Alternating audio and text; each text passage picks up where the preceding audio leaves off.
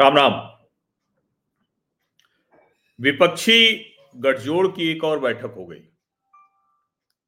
विपक्षी विपक्षी गठजोड़, जो ये कह रहा है कि हम नरेंद्र मोदी से लड़ेंगे। अकेले नहीं लड़ पा रहे हैं तो एक साथ लड़ेंगे। अब कल चूँकि मैं प्रयाग में था तो मैंने संगम तट से लाइव किया था और मैंने कहा कि देखिए, कुछ चीज़ें अगर हो पाई, वो संयोजक तय कर पाए। प्रधानमंत्री पद का दावेदार नहीं भी तय कर पाए, लेकिन सीटों पर सहमति हो जाए, सीट शेयरिंग पर। तो फिर मैं ये मानूँगा कि कुछ आगे बढ़े, वरना मैं ये मानूँगा कि लड़ाई के लिए तैयारी से पहले ही कुछ लड़खड़ाते हुए दिख रहे अब जब कल शाम तक चूँकि कल की ऐसी निजी व्यवस्था थी कि उसमें ये बात करने की स्थिति थी नहीं नहीं तो कल ही ये बात करता।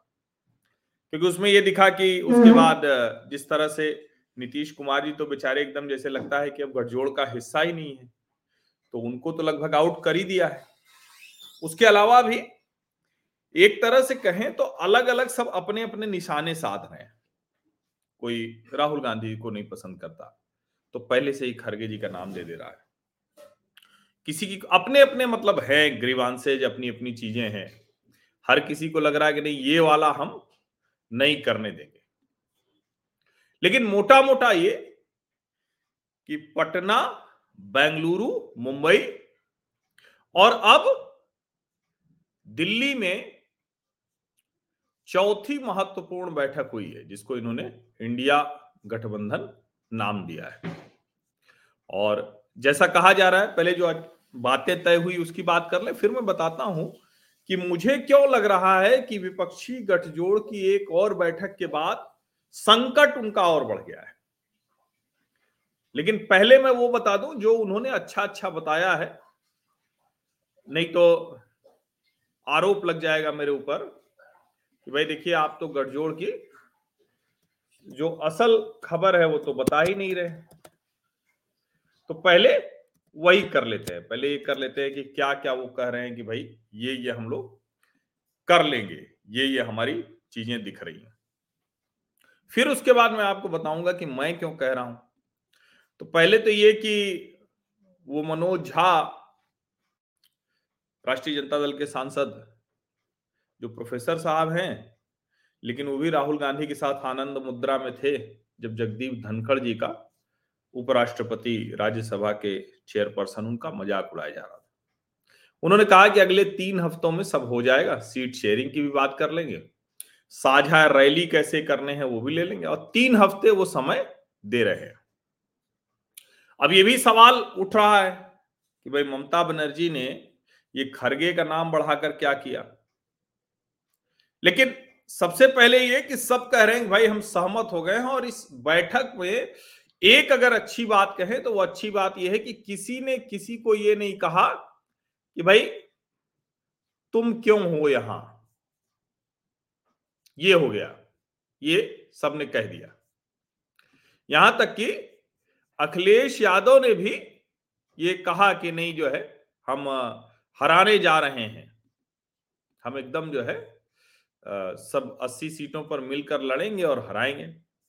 अब ज़ाहिर है कि अगर 80 सीटों पर मिलकर लड़ने की बात है, हराना तो आगे की चीज़ है अभी, क्योंकि सपा बसपा मिलकर लड़े थे, हरा नहीं पाए थे। लेकिन वो हराने के लिए बहुजन समाज पार्टी तो चाहिए।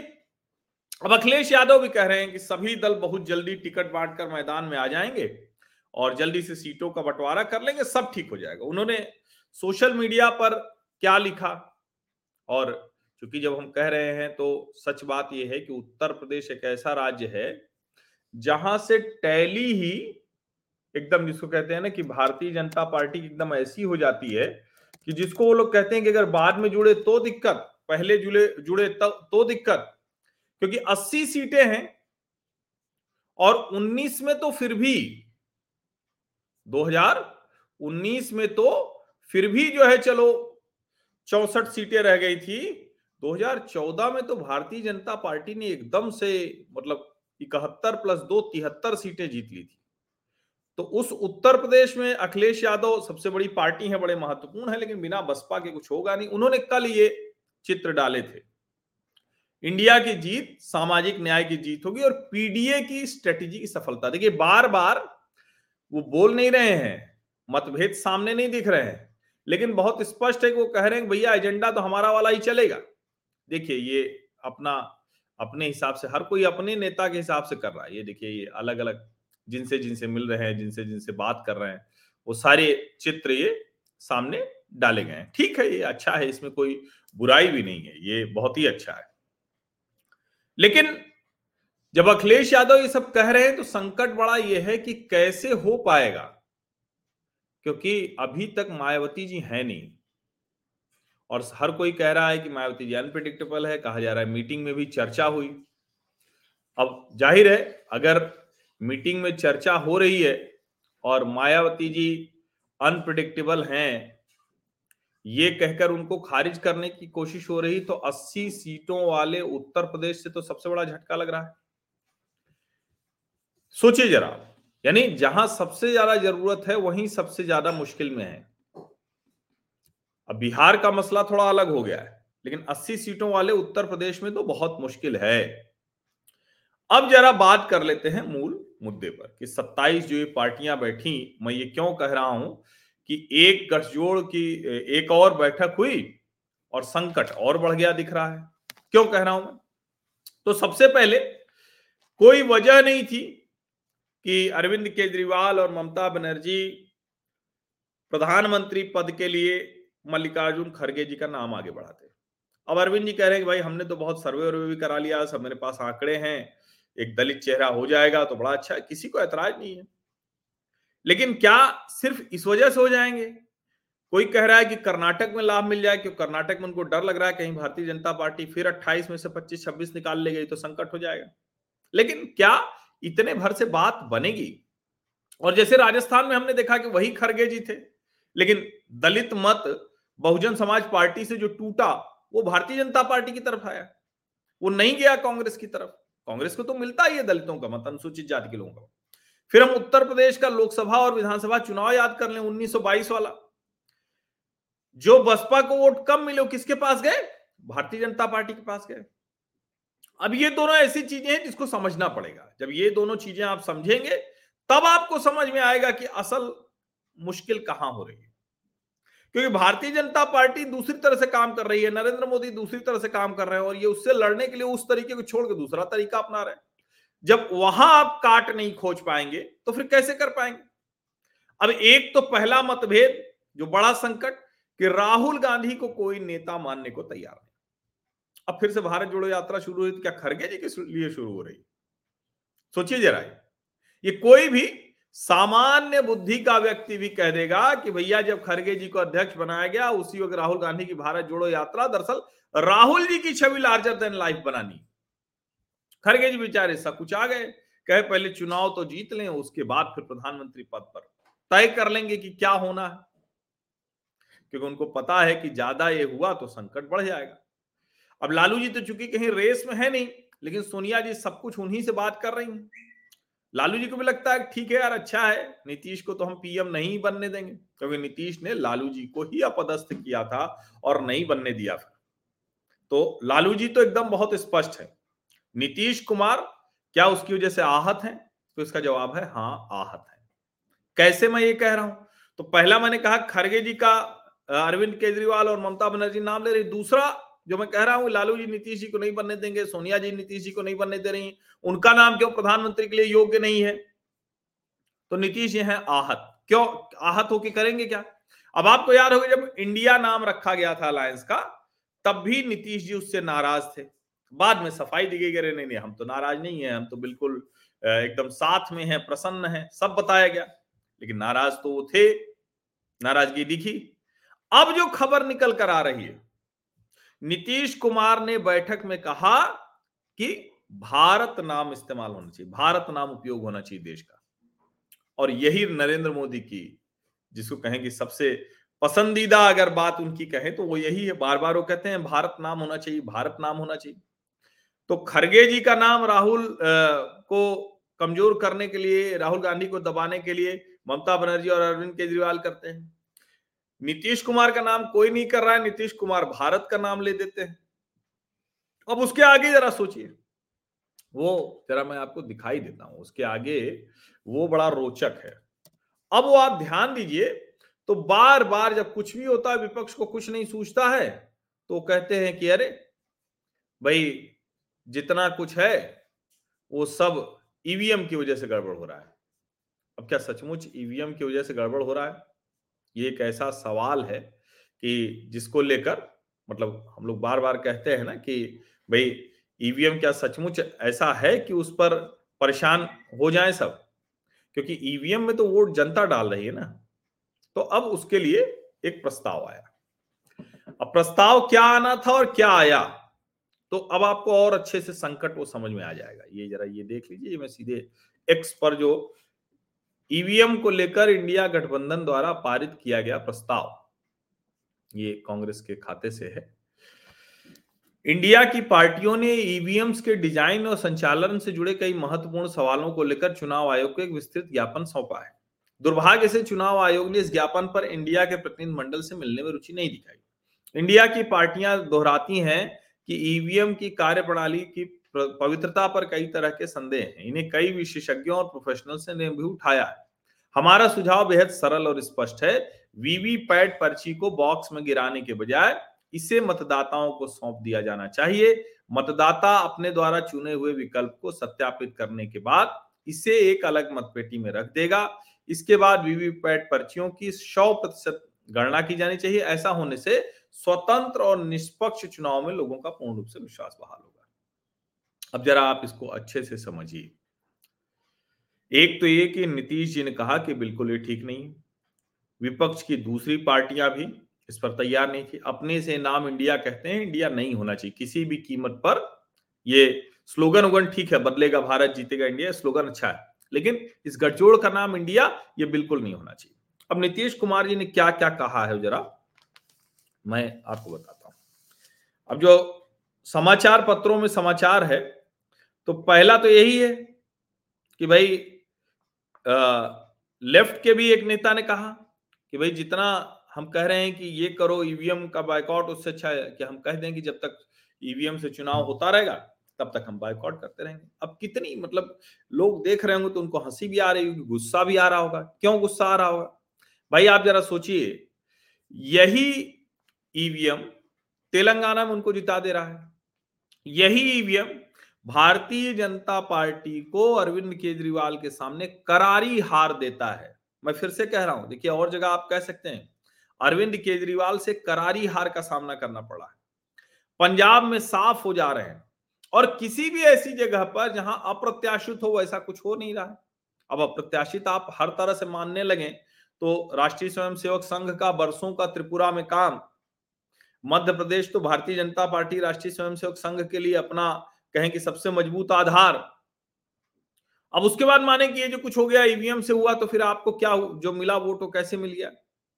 और यहाँ कोई ऐसा तो है नहीं कि कोई कहीं कंप्यूटर पर बैठ के कंट्रोल कर सकता है, ये कंप्यूटर और इंटरनेट से तो जुड़े होते नहीं। फिर ये सवाल क्यों बार बार आता है? क्या विपक्ष की हताशा इतनी बढ़ गई है कि उसको समझ में आ रहा है कि नहीं नहीं, इसके बिना कुछ हो नहीं? तो लेफ़्ट के नेता ने तो ये कहा, नीतीश कुमार ने क्या कहा है, जो समाचार पत्रों में आया है? उन्होंने कहा कि ये गलत होगा कि हम पेपर बैलेट की तरफ़ जाएँ।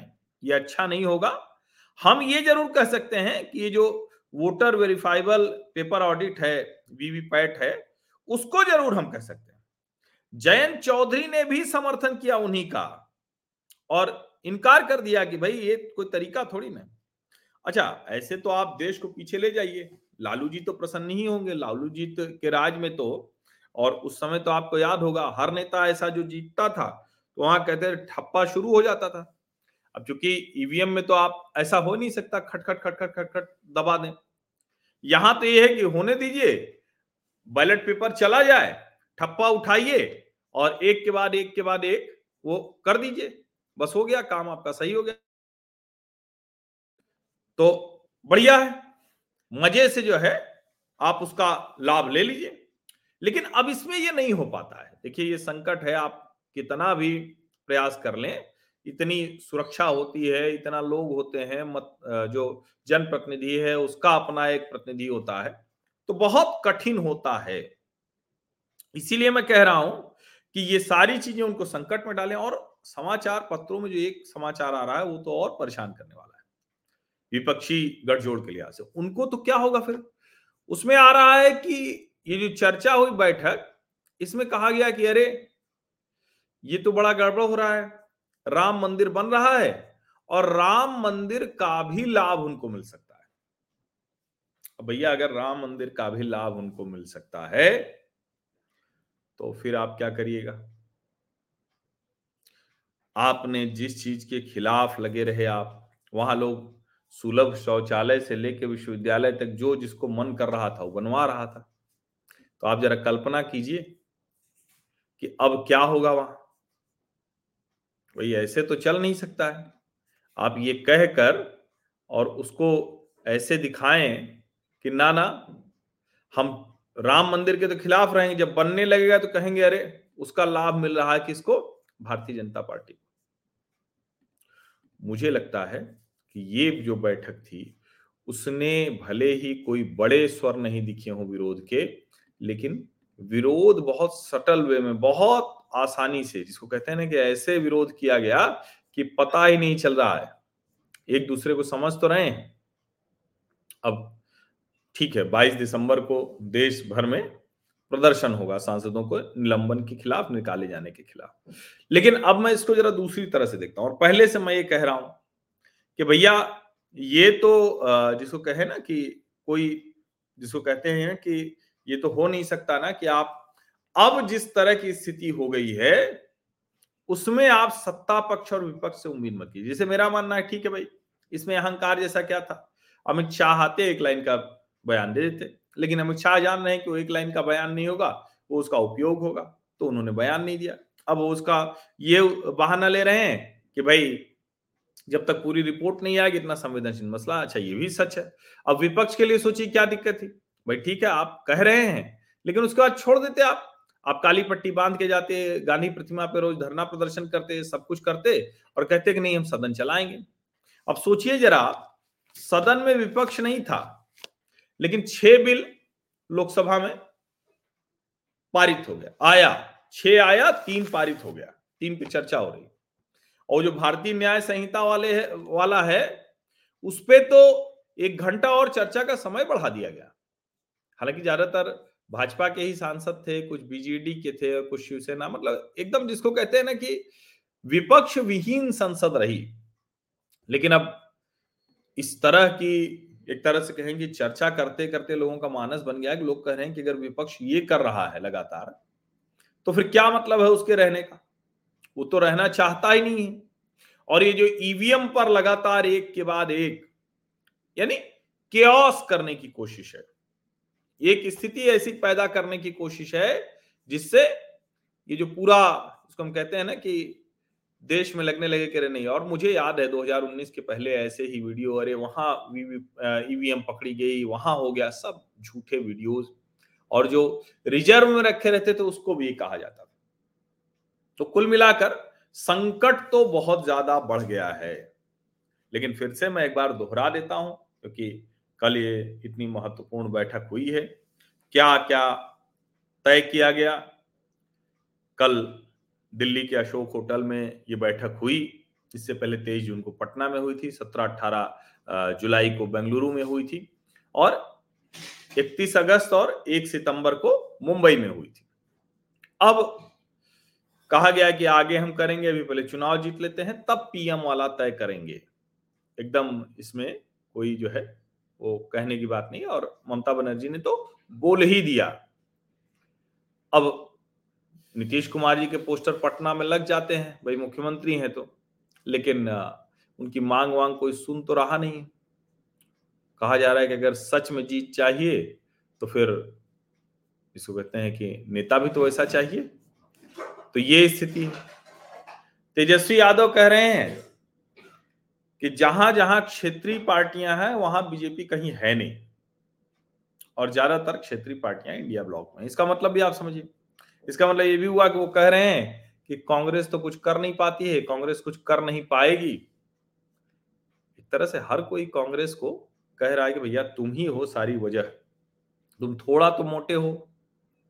अब चूँकि वहाँ अरविंद जी को तो विपक्षना में जाना था।